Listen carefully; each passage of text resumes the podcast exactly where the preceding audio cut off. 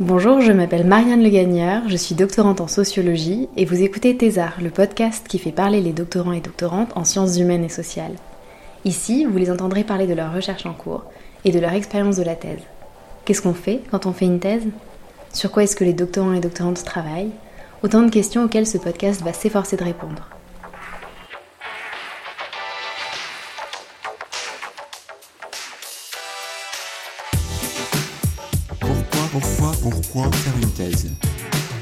Je vous explique mon activité de thésarde. Vous savez que je dois remettre ma tête en juin Mais juin, c'est même pas dans trois mois, c'est demain. Une thèse euh, sur quoi? Sur. Euh, sur rien. Mais, euh, excuse-moi, mais euh, il y a des gens que, que ça intéresse ce-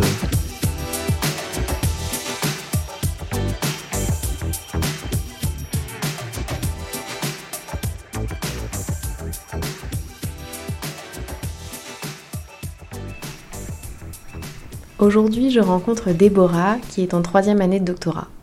Elle étudie dans sa thèse de sociologie les déterminants sociaux du mal-être maternel.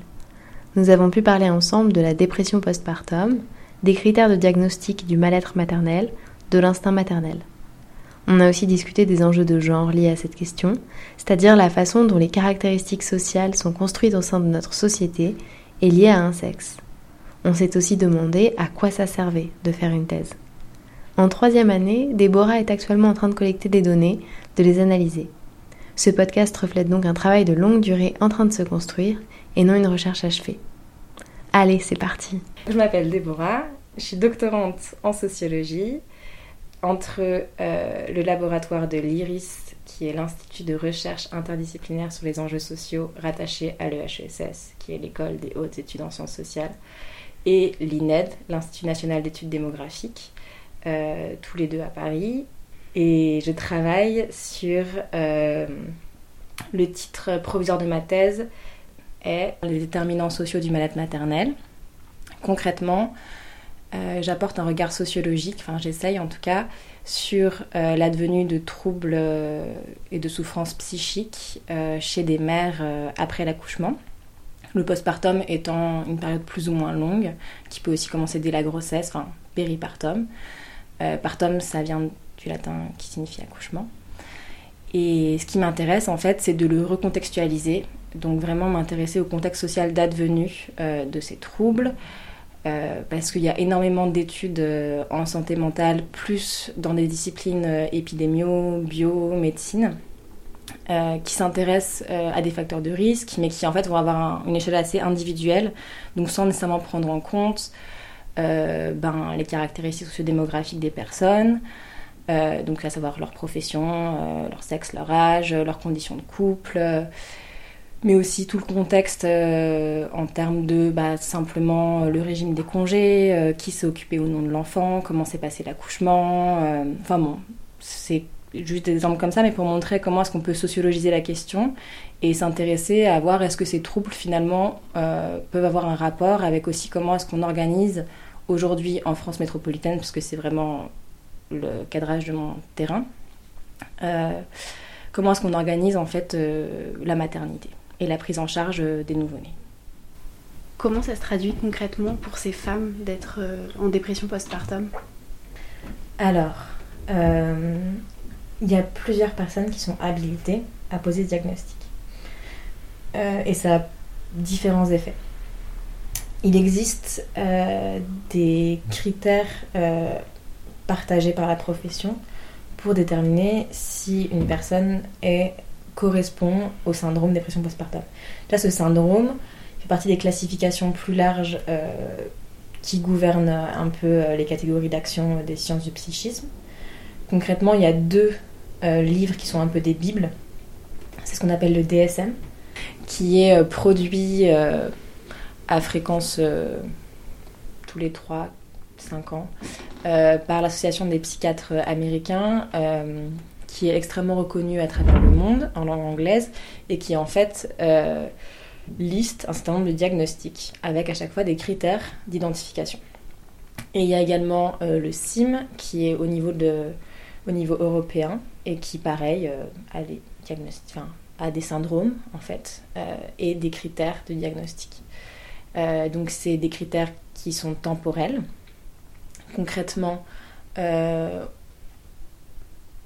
si je devais résumer, euh, la dépression postpartum, c'est des c'est des symptômes qui sont similaires à un syndrome dépressif. Euh, donc, euh, ce qu'on appelle une labilité émotionnelle, donc c'est une sensibilité forte avec des pleurs, de la tristesse, des émotions, voilà, associée possiblement à une perte d'appétit, une perte de motivation, d'énergie, enfin bon, tout ce qui est lié en fait au, au syndrome dépressif, mais avec une question temporelle particulière qui est que euh, ça arrive donc dans les six semaines après l'accouchement. En quoi est-ce que c'est important? Euh, C'est important parce qu'il y a un peu trois syndromes qui existent à l'heure actuelle dans les sciences du psychisme autour des troubles liés à la maternité. Le premier, ce qu'on appelle le baby blues, et c'est souvent confondu avec la dépression postpartum. Euh, et on, parle souvent de baby blues dans un sens très. enfin, plus sérieux que ça ne l'est, c'est-à-dire que dans la, euh, dans la classification euh, psy, c'est vraiment un syndrome qui dure entre 0 à 7 jours, enfin dans la semaine qui suit l'accouchement, où effectivement euh, c'est des pleurs, c'est un effondrement, mais ça touche 60-70% de la population et en fait on va plutôt le relier à une question hormonale ou de fatigue ou ce type de choses-là et surtout en fait ça passe, ça ne dure pas. Donc si après six semaines les symptômes perdurent, on considère qu'on est dans un stade dépressif, donc c'est une dépression postpartum. Et le dernier euh, trouble identifié, c'est la psychose puerpérale. Et là, pour le coup, euh, c'est des épisodes psychotiques, donc qui passent par des hallucinations, enfin c'est d'autres types euh, de symptômes et ça touche quand même beaucoup moins la population. Et moi, ma thèse, elle, qui m'intéresse, c'est c'est plutôt de, encore une fois, de rendre compte euh, de la manière dont, en pratique, euh, ces sciences du psychisme, à la fois dans leur théorie et dans leur mode de soins, vont euh, problématiser, catégoriser et intervenir sur l'expérience des femmes. Et voir si, par exemple, un exemple tout bête, si par exemple une femme qui arrive en consultation, va spontanément, je sais pas, mais va parler de plein de choses. Va par exemple parler du fait qu'elle se sent seule, elle se sent démunie, elle se sent dépassée. Euh, son conjoint, parce que j'ai que des couples hétérosexuels pour le moment, euh, a repris le travail très vite. Euh, du coup, elle a l'impression d'être seule à la maison. elle a en plus eu un, accouchement extrêmement douloureux parce que ça a eu des séquelles physiques. Enfin, c'est très compliqué. Donc, elle peut dire tout ça et, et que au sein de la consultation, c'est quelque chose dont je parle, mais en fait que j'ai déjà entendu en entretien on va davantage insister sur son rapport à sa mère, par exemple. Donc comment est-ce que, pas simplement moi, de façon surplombante, je vais considérer que euh, le contexte social était le plus important, mais voir comment est-ce que dans le discours des personnes mêmes et des patientes, euh, avant même euh, la façon dont, enfin, la reprise et la prise en charge par des sciences du psychisme de ce discours-là, comment est-ce que certains éléments sont pris en compte et vont être en fait mobilisés et retravaillés ou questionnés et initiés par des questions de la part des praticiens et praticiennes chez les femmes, et comment d'autres éléments vont être un peu mis de côté. Donc c'est plutôt ça en fait qui m'intéresse. Et ça permet un peu de se détacher de euh, est-ce que la sociologie serait mieux que euh, d'autres disciplines, ce qui se passe, euh, et davantage voir finalement comment est-ce que les femmes elles-mêmes expérimentent ces troubles, comment est-ce qu'elles en parlent et comment est-ce qu'elles sont au sein de différents types de discours, différents types de praticiens, praticiennes, et comment est-ce que ben, dans tous ces registres, euh, elles évoluent? Est-ce que tu pourrais me raconter un souvenir heureux de ta thèse? C'est compliqué, parce qu'il y a plein de dimensions dans une thèse. Concrètement, euh, les entretiens que, que j'ai pu mener, c'est quand même pour parler d'expériences qui sont compliquées et douloureuses, donc euh, je pourrais pas dire que c'était des moments où j'étais particulièrement heureuse. ce qui est sûr, c'est que souvent euh, ce qui pouvait se passer après et être dit après, c'était des formes de euh, soulagement d'en avoir parlé, euh, des formes de d'encouragement à poursuivre, parce que c'est important de pouvoir en parler justement. Donc il y avait tout cet aspect-là, mais je dirais pas que c'est un souvenir heureux. c'est quelque chose qui était quand même un peu, un peu dur. Par contre, là, c'était un moment, en fait, c'est ça que la différence, c'est que c'est au sein de collectifs où j'avais l'impression que je faisais partie prenante, à la fois par ma thèse, mais aussi même par moi. Enfin, je pouvais m'y investir de façon avec d'autres dimensions de ma personne que simplement ma casquette de doctorante, euh, à des formes d'action qui cherchaient justement à changer certaines choses et avec lesquelles je suis d'accord par ailleurs. Donc, c'était aussi un engagement qui était plus pratique que simplement euh, le recueil d'expériences et l'analyse. Euh, et aussi plus concret et dans une temporalité qui était plus rapide que euh, thèse qui peut durer vraiment très longtemps et on se pose un peu la question de quand et comment on finira, est-ce que ça va produire ou pas comme effet. Et après, donc ça c'est plutôt sur le côté euh, ce qu'on appelle le terrain, donc les personnes qu'on rencontre, euh, les observations, les entretiens. Mais, mais après sur le côté des, des amitiés qu'on peut nouer aussi en recherche, genre ça j'en ai, j'ai eu beaucoup de moments heureux. C'est des moments de rire, de discussion, de verre avec d'autres personnes, euh, doctorants, doctorantes, que j'ai rencontrées grâce à ma thèse, parce que c'est c'est des personnes euh, du même labo ou des mêmes... euh, et ça, ça j'en ai eu beaucoup. C'est des moments qui sont très heureux. C'est le côté euh, agréable, social et collectif euh, de la recherche aussi. T'as dit que donc, les moments qui t'avaient rendu heureuse, c'est notamment ceux où t'avais l'impression que la thèse ça sert à quelque chose. T'as des... Il y a des fois où t'as l'impression que ça sert à rien? Oui, plein. Bah, on se pose forcément la question. Je pense que c'est. hum, Il y a plusieurs choses. euh, Il y a le fait que. hum, Ça dépend de. Je sais pas, en fait. Là, vraiment, c'est juste des hypothèses que je lance, mais j'en suis vraiment pas du tout convaincue. Enfin, je suis pas certaine euh, du fait qu'elles soient justes, mais euh, c'est des choses que je ressentirais et que je formulerais comme ça. Mais quand on travaille sur des expériences douloureuses et négatives, comme c'est le cas, ce qui était moins le cas euh, sur euh, des recherches que j'ai pu faire précédemment, euh, où du coup je pense que je me posais peut-être moins aussi de questions, où c'était moins criant. Et puis en plus, euh, c'était un stade de formation où en fait le master amenait au doctorat, enfin bon, c'était une sorte de linéarité. on a peut-être aussi moins de temps de se poser la question. On- Enfin bon, je vais pas rentrer là-dedans parce que ce serait un peu long, mais, mais c'est juste qu'on est face à des personnes euh, qui. euh, Il y a des temporalités différentes. Euh, souvent, c'est des, parfois, c'est des personnes qui. Leur enfant, maintenant, il a 10 ans, 12 ans, enfin, ça va beaucoup mieux, c'est du passé. Mais en même temps, c'est quand même des choses qui sont émotionnellement très chargées, des vécus qui étaient assez intenses et douloureux, des envies de. Ça va jusqu'à des envies suicidaires, euh, voire d'infanticide. Enfin, ça va. C'est quand même des choses qui sont assez. euh, en tout cas, qui ont touché très profondément, personnellement et durablement les personnes qui les ont vécues. Et. euh, et en fait, il y a un aspect un peu bizarre d'arriver, de recueillir et de repartir. Et. Et c'est vrai qu'on se pose la question un peu à quoi bon parce que parce que souvent d'ailleurs les gens nous, demandent euh, alors dans combien de temps enfin ça va tu, vas finir quand tu penses? Et quand on répond ah bah souvent ça dure entre 4 et 5 ans euh, c'est des grands yeux qui s'ouvrent donc euh, je peux comprendre en même temps parce que ça paraît long après on fait pas que ça on fait aussi de l'enseignement enfin on, enseigne euh, on participe à des activités collectives euh, de séminaires euh, de enfin il y a plein de choses euh, des colloques des mais toute cette. euh, à la fois euh, le temps très long que ça prend pour produire quelque chose, et en même temps, le fait qu'on sait bien que peu de gens finalement lisent les recherches de sciences sociales. On a tous et toutes. euh, ça dépend encore une fois euh, des milieux dans lesquels on évolue, mais.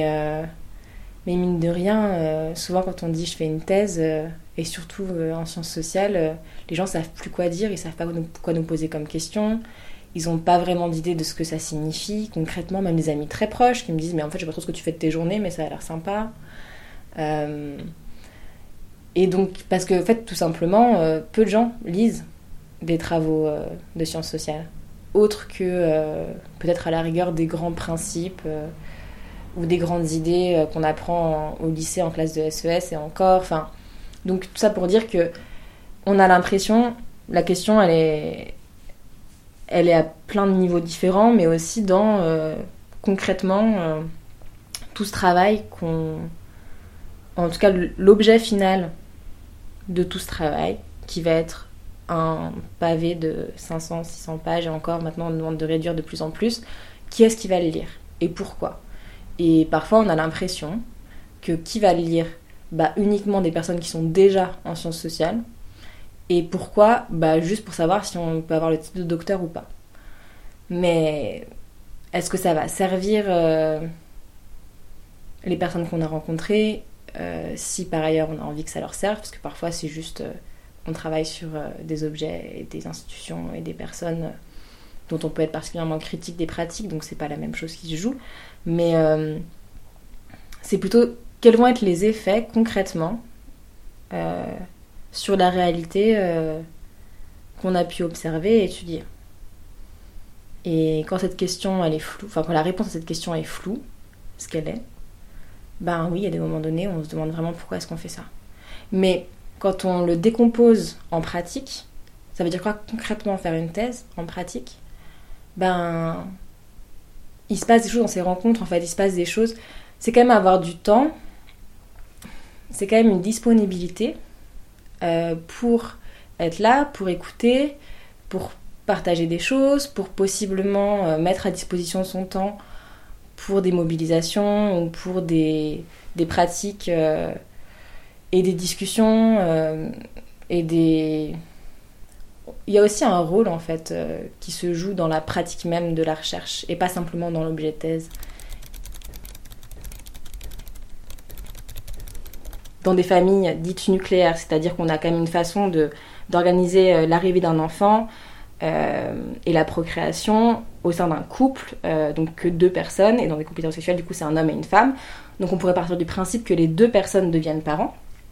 Mais en fait, euh, et ça a été documenté de plein de façons différentes, on attend des femmes davantage d'investissement, c'est-à-dire qu'on va considérer que c'est à elles d'être la première personne responsable de l'enfant. En tout cas, on attend des femmes le fait que ce soit les premières personnes à prendre soin euh, des enfants. Et ça à plein plein de niveaux, euh, mais bon, je vais pas rentrer là-dedans, mais c'est-à-dire que si on prend même ne serait-ce que c'est un mot un peu dur que je vais peut-être dire, mais en fait on peut parler de production d'enfants, de travail reproductif, comment est-ce que les sociétés se reproduisent et donc produisent des nouvelles personnes que sont les enfants, euh, comment est-ce qu'elles procréent. bah, concrètement, à tous les niveaux, les femmes vont avoir un statut différent. C'est-à-dire que dans des couples hétérosexuels, encore une fois, elles vont... ce sera davantage elles chez qui on va penser que euh, le désir d'enfant est présent. Si elles n'ont pas de désir, elles vont être euh, stigmatisées. Euh, que, que d'ailleurs leur identité passe beaucoup plus par la maternité. Si elles n'ont pas d'enfant, elles vont être aussi stigmatisées. que du coup, ben, que ce soit même au niveau du travail contraceptif, hein, bon bref, plein de choses. Si on prend quelque chose de façon très large, c'est elles qui vont être les premières personnes responsabilisées et responsables de la production d'enfants. Et c'est en ça que ça m'intéressait aussi de, de, regarder en fait sous l'angle des souffrances psychiques euh, l'expérience de la maternité parce que ma question principale qui m'interrogeait c'était de me dire euh, on parle rarement on fait rarement le lien entre ces souffrances psychiques qui sont réelles, parce que c'est quelque chose que j'ai pas dit, c'est que la dépression postpartum, c'est une prévalence, c'est-à-dire euh, un ordre d'apparition, combien de personnes en fait euh, par an euh, sont touchées par, enfin sont diagnostiquées comme, comme dépressives en postpartum, c'est de l'ordre de 10 à 15% par an en France. Des mères. Des mères. D'accord. Parce qu'en fait, c'est un trouble qui est là on l'ouvre un petit peu, mais dans les études épidémiologiques qui du coup cherchent à comptabiliser euh, l'apparition de ce trouble et la fréquence d'apparition de ce trouble, c'est que chez les femmes qu'on recherche. Donc il y a très peu d'études, il y en a juste une ou deux, mais sur des échantillons qui sont beaucoup plus petits, donc beaucoup moins d'individus, euh, chez des pères. Donc de façon générale, de toute façon, ce trouble-là est présenté comme féminin, et euh, chez les mères principalement, et d'ailleurs dans des couples hétérosexuels encore une fois. Et 10 à 15%, en France, en moyenne, c'est 800 000 naissances par an. Donc du coup, on est quand même sur 80 000, 100, enfin on est vraiment sur énormément de femmes en fait par an.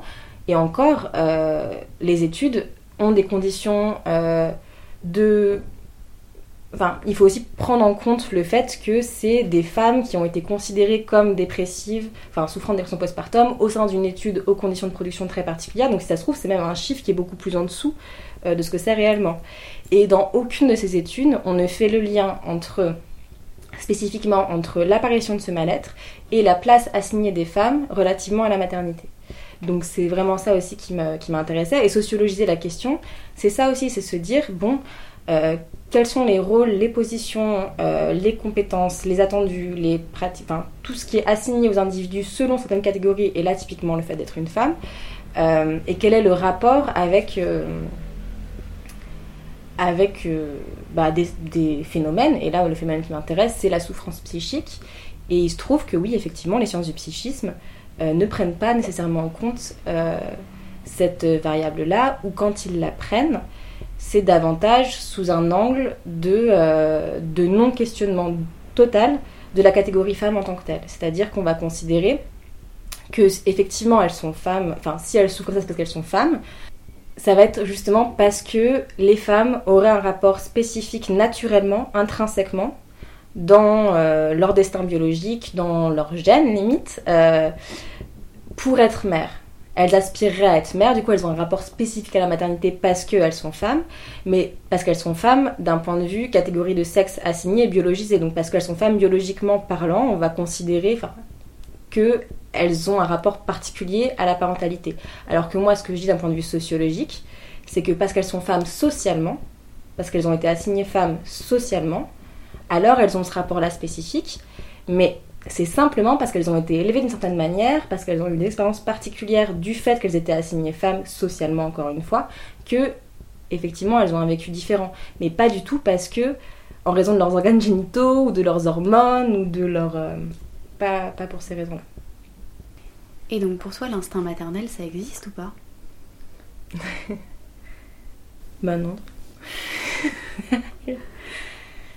Mais pour moi, l'instinct, c'est une question qui est très euh, discutable, en fait, de façon générale. La nature, c'est quoi? Par la naturalisation des choses, c'est le sortir de l'histoire. On sort les choses de l'histoire, et en fait, on fait quoi par ce geste-là? Quand je parle de dépolitisation qui va de pair avec, avec naturalisation, c'est qu'en fait, si jamais on le sort de l'histoire et qu'on le sort de la société et du contexte, bah, ça veut dire qu'on n'a pas de prise dessus. Ça veut dire c'est un regard très fataliste et très conservateur et on ne peut rien faire par rapport à ça, alors que c'est faux. Et ça qui est dangereux politiquement en fait, c'est que dès qu'on parle de nature, dès qu'on évoque la nature et qu'on l'invoque pour certaines choses, eh ben on en retire toute prise à la politique et au changement. Et, euh, c'est un mouvement euh, qui est assez classique euh, quand on parle des questions d'égalité femmes-hommes, mais pas que, sur plein d'autres aspects.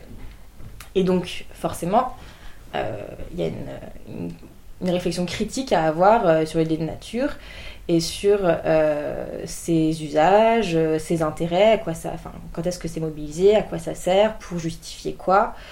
donc ça c'est la première chose et ça peut faire du bien en fait de voir qu'est-ce qui a été considéré comme naturel au cours des années. Encore une fois, en fait, dénaturaliser les choses, c'est-à-dire les redynamiser et sortir en fait de cette espèce de d'idées de constance partout, de tout temps, en toute heure, en tout lieu, euh, qui pourrait considérer que du coup euh, on n'a aucune prise encore une fois euh, là-dessus et que c'est notre condition d'être humain que d'être ainsi. c'est de regarder ce qui se passe ailleurs, ça c'est un peu ce que fait l'anthropologie, et de regarder ce qui s'est passé dans d'autres époques. Donc à la fois l'histoire, mais aussi le changement de contexte et la comparaison des contextes permet de voir à quel point ça varie, et à quel point il y a des énormes variations. Euh, et ça permet, et c'est ce qu'Astrologie a pu montrer, et par rapport à la maternité, vraiment c'est le cas. C'est-à-dire que euh, il y a plein de choses qui varient. Euh, qui est-ce qu'on va considérer comme la personne principalement Qui est-ce qu'on va considérer comme une mère déjà? Rien que ça. quelle sera la pla qui, va élever les enfants?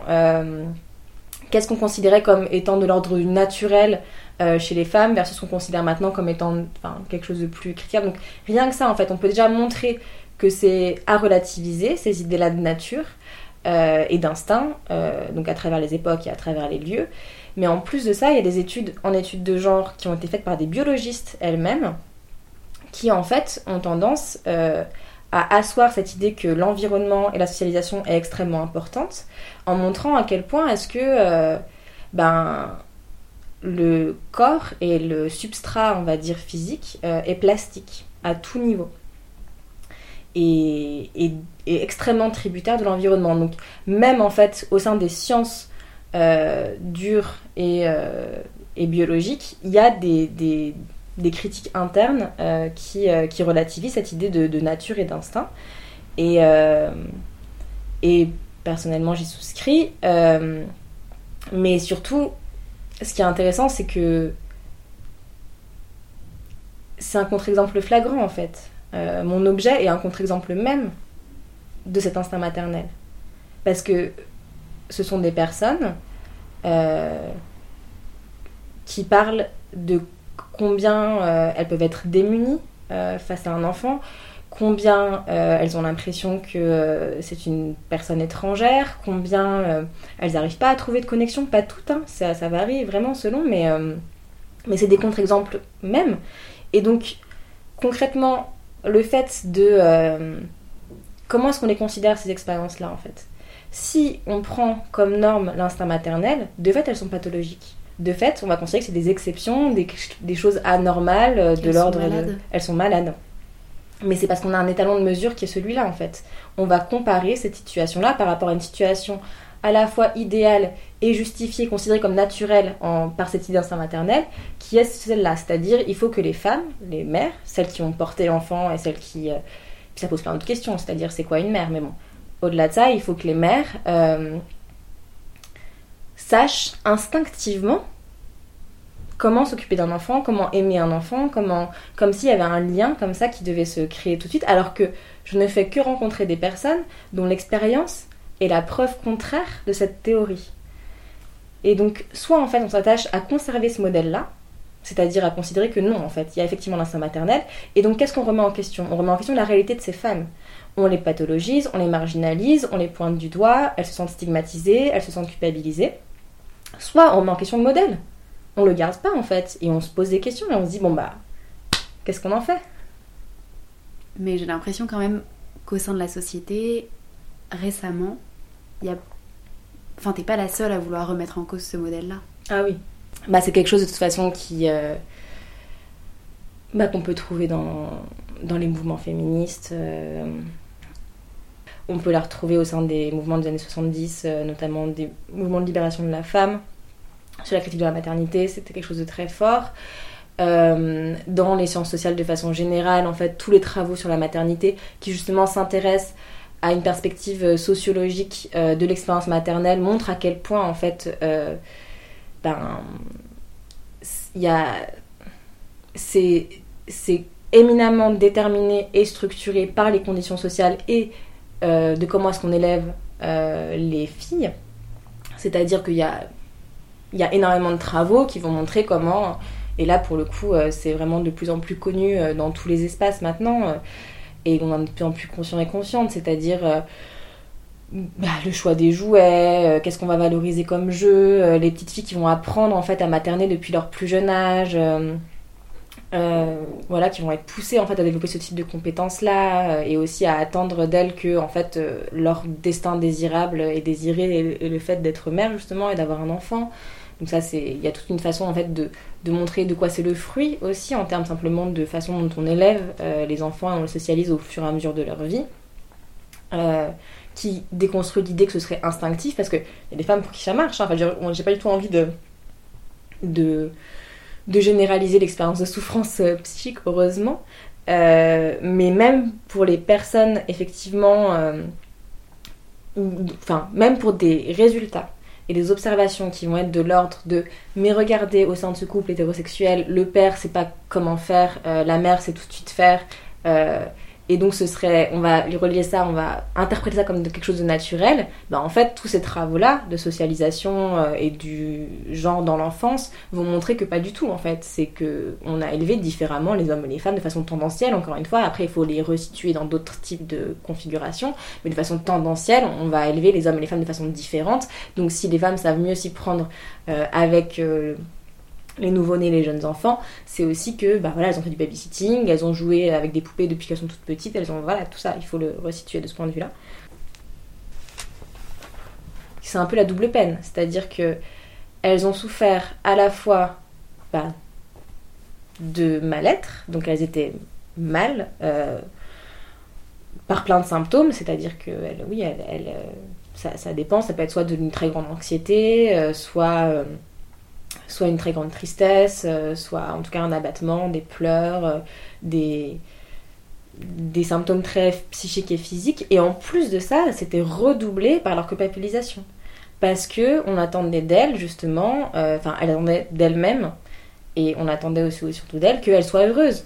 Donc là, on part sur un, autre, sur un autre mythe qui est celui du bonheur maternel, qui, encore une fois, n'est pas qu'il faut prendre avec des pincettes parce qu'en fait, euh, c'est pas toutes les mères dont on attend le bonheur. Euh, c'est aussi très normé, c'est-à-dire que euh, pas toutes les mères ont accès à l'attendu du bonheur maternel. Il y a des maternités déviantes ou au contraire, ce serait étonnante qu'elles soient heureuses. Donc il faut aussi resituer ce, ce, cet idéal de la maternité heureuse et, et de l'heureux événement. Mais en tout cas, chez des mères chez qui tout le monde attendait un, immense bonheur euh, et, un instinct maternel d'amour et de prendre plaisir à prendre soin, mais aussi savoir tout de suite comment prendre soin, voilà, tout, ce qui va avec, en fait, cet imaginaire-là. Elles ont souffert à la fois de leur souffrance et mal-être euh, de base, mais redoublé par la culpabilisation de ne pas être euh, dans ce modèle-là. Et comment t'es arrivée, toi, à faire une thèse? Bah, en faisant plusieurs masters. Après mon bac, euh, j'ai été prise à Sciences Po à Paris. Euh, donc à la base, je suis pas Paris. si c'est important parce que je pense que aussi dans, mon parcours, euh, ce qui. je sais pas si c'est, encore une fois, c'est un parcours parmi d'autres, mais ce qui a été déterminant, c'est le soutien financier de mes parents. J'aurais jamais pu faire ça si j'avais pas eu euh, derrière euh, un soutien parce que ça a pris du temps et que même si j'ai travaillé euh, à côté, ça aurait pas été suffisant pour vivre à Paris parce qu'encore une fois, je n'ai pas de Paris donc j'avais besoin d'être aussi logée et de payer un loyer. Donc, donc ça aussi, ça montre il y a un aspect de sélection purement matériel de qui peut faire de la recherche. Enfin, ou en tout cas, j'en suis la preuve. ce qui est sûr, c'est que j'ai fait j'ai fait trois ans de de l'équivalent d'une licence et après en master. Je savais pas trop ce que je voulais faire parce que c'est une formation qui est assez généraliste. Euh, mais comme j'avais toujours été bonne élève, euh, que j'aimais beaucoup, euh, ben,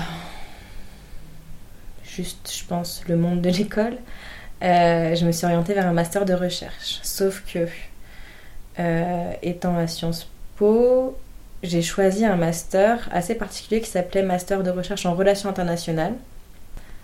Et c'est ce que. Donc j'ai fait le master. Je suis tombée sur un directeur qui a très bien compris que je voulais pas continuer là-dedans, qui était très sympa par ailleurs et très ouvert et qui m'a fait de la sociologie, qui m'a fait lire Howard Baker en fait. Et, euh, et j'ai adoré euh, son travail et je me suis rendu compte que j'aimais profondément euh, la démarche de recherche, c'est-à-dire la démarche d'aller voir de rencontrer, de rendre compte, euh, de s'interroger, de remettre en question, de. Euh, ouais, de remettre en question des certitudes en tout cas et de dénaturaliser les choses, encore une fois, dans une perspective de les remettre dans leur histoire, dans leur contexte. Et, et donc après ce master, je me suis dit que j'avais peut-être envie de continuer, mais dans une autre discipline qui serait la sociologie. Et, euh, et j'attendais un peu d'avoir la réponse de mon mémoire pour savoir si ça valait la peine que je continue. Et se trouve que ça s'est bien passé au niveau de la soutenance, donc je me suis dit, bon, bah, dans ces cas-là, je vais, je vais continuer. Et j'ai trouvé un master à l'EHESS, en sociaux pour le coup. J'ai décidé de faire une thèse, mais à la, à vrai dire, je voulais plus vraiment faire de thèse parce que euh, ça a été source de beaucoup d'angoisse en fait, l'écriture. Ça a été source de beaucoup de, de questionnements. Euh, et donc en fait, euh, comme c'était un master où il fallait faire un mémoire à chaque année, en M1 et en M2, bah en fait pour les deux moments d'écriture, ça a été assez douloureux. Et ça ça m'a remise en question par rapport à en faire mon travail l'aspect solitaire, euh, l'aspect euh, d'écriture, euh, enfin bon, plein d'aspects que par ailleurs j'aimais mais qui, mais qui me déstabilisaient aussi beaucoup. Et en fait, quand j'ai fait ma soutenance pour mon deuxième mémoire, ben, mon relecteur, qui est maintenant mon directeur, m'a un peu repris par la, m'a un peu retiré par, par la manche en me disant bah, en fait non vous devriez continuer. Vous avez ce qu'il faut euh, il faut que vous y alliez. Alors que moi j'étais vraiment prête à arrêter pour le coup et à pas continuer là-dedans. C'est quand même très particulier hein, comme activité. Et je m'en rendais bien compte et, et ouais il m'a un peu récupéré par le col. Et euh, il m'a dit bah non non non allez-y. Et je pense qu'au fond euh, j'avais l'impression que j'étais peut-être pas allée au bout. Pour terminer, est-ce que tu aurais une recommandation culturelle à faire en lien avec euh, le sujet de ta thèse? Un film, un livre, une émission? Alors, j'en ai plusieurs.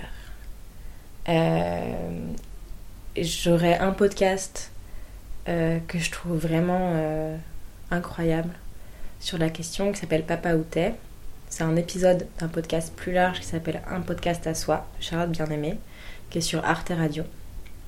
Et donc Papa Hôtesse, c'est vraiment sur cette... Euh, ça rentre justement par la question malgré tout du mal-être maternel, mais pour poser la question beaucoup plus large, euh, notamment du système de congé, euh, de l'assignation à la maternité. Et il y a d'autres, des femmes, il y a d'autres épisodes de ce même podcast qui traitent aussi de la question de la maternité. Voilà, donc un podcast à de bien aimé. Ensuite, au niveau euh, des écrits, il y a un livre que j'ai énormément aimé, au niveau de la littérature pour le coup, qui s'appelle Les Noirs. Et en fait, c'est une écrivaine turque euh, qui est donc été écrivaine euh, avant même d'avoir un enfant et, et qui a vécu une dépression postpartum et qui en fait raconte de façon à la fois extrêmement drôle et, euh, et en même temps euh, assez tragique, euh, mais très très imagée. en fait, elle s'invente, enfin, c'est pas qu'elle s'invente, mais elle décrit son expérience de la maternité à travers plein de mini-moi qui sont des personnages particuliers d'elle-même, des facettes de sa personnalité, un peu des caricatures d'images de, de ce que devrait être la femme en fait. Et donc elle est toutes ces femmes à la fois, et comment est-ce qu'elles se battent et ont des discussions euh, interminables et assez échauffées sur, euh, sur ce qui se passe en fait, c'est-à-dire euh, le fait d'avoir un enfant. Et tout ça pour parler en fait de façon très, très pudique, mais en même temps très forte de sa dépression, parce qu'elle a fait une dépression. en fait, il faut le lire, c'est une vraie histoire. C'est un peu un côté un peu conte que j'ai beaucoup aimé. Et après, le dernier livre, euh, pour le coup en sciences sociales, que je conseillerais, mais qui malheureusement n'est que euh, en anglais. C'est un livre d'Adrienne Rich qui s'appelle Of Woman Born, ce qui signifie né d'une femme, et qui, d'ailleurs a été traduit en français, mais on ne retrouve plus vraiment cette édition-là de traduction. Euh, et donc c'est une poétesse et théoricienne féministe qui écrit sur son expérience de la maternité de façon très euh, transparente. Enfin, elle parle vraiment de, de à quel point est-ce qu'elle l'a mal vécu en fait, et euh, en proposant une distinction entre ce qu'elle appelle la maternité expérience et la maternité institution. Et en fait, elle dit ce que j'ai détesté dans la maternité, c'est la maternité institution, c'est-à-dire le rôle qu'on m'assignait qu'on me demandait d'avoir, la place que je devais avoir parce que j'étais face à, des êtres très dépendants et que si c'était pas moi qui m'en, qui, occupais, ben, personne ne le ferait. Donc euh, vraiment ce côté de comment est-ce que la, la place de la femme est cadrée et normée euh, quand elle a un enfant et qui rend son expérience, qui a rendu son expérience en tout cas très douloureuse, euh, et comment est-ce qu'elle, elle aurait aimé, elle sent qu'elle aurait pu la vivre. C'est-à-dire qu'en fait, elle dit on m'a privé d'une expérience parce que institution. Et ça a été repris euh, dans pas mal de travaux euh, par la suite, cette distinction entre en fait critiquer l'encadrement de la maternité, c'est pas forcément critiquer la maternité en elle-même, c'est critiquer comment est-ce qu'elle est cadrée, organisée et justement proposer un ailleurs et un avenir euh, qui serait quand même plus euh, réjouissant. Merci à Déborah d'avoir discuté avec moi au micro de Thésar. Vous retrouverez la liste des recommandations culturelles que nous a fait Déborah dans la description de cet épisode. Merci à Tilif, le générique est réalisé à partir de son morceau Shape 5. Merci à vous d'avoir écouté Thésar jusqu'ici. Vous pouvez me retrouver et m'envoyer toutes vos remarques et questions sur Instagram et Twitter à thésar-es.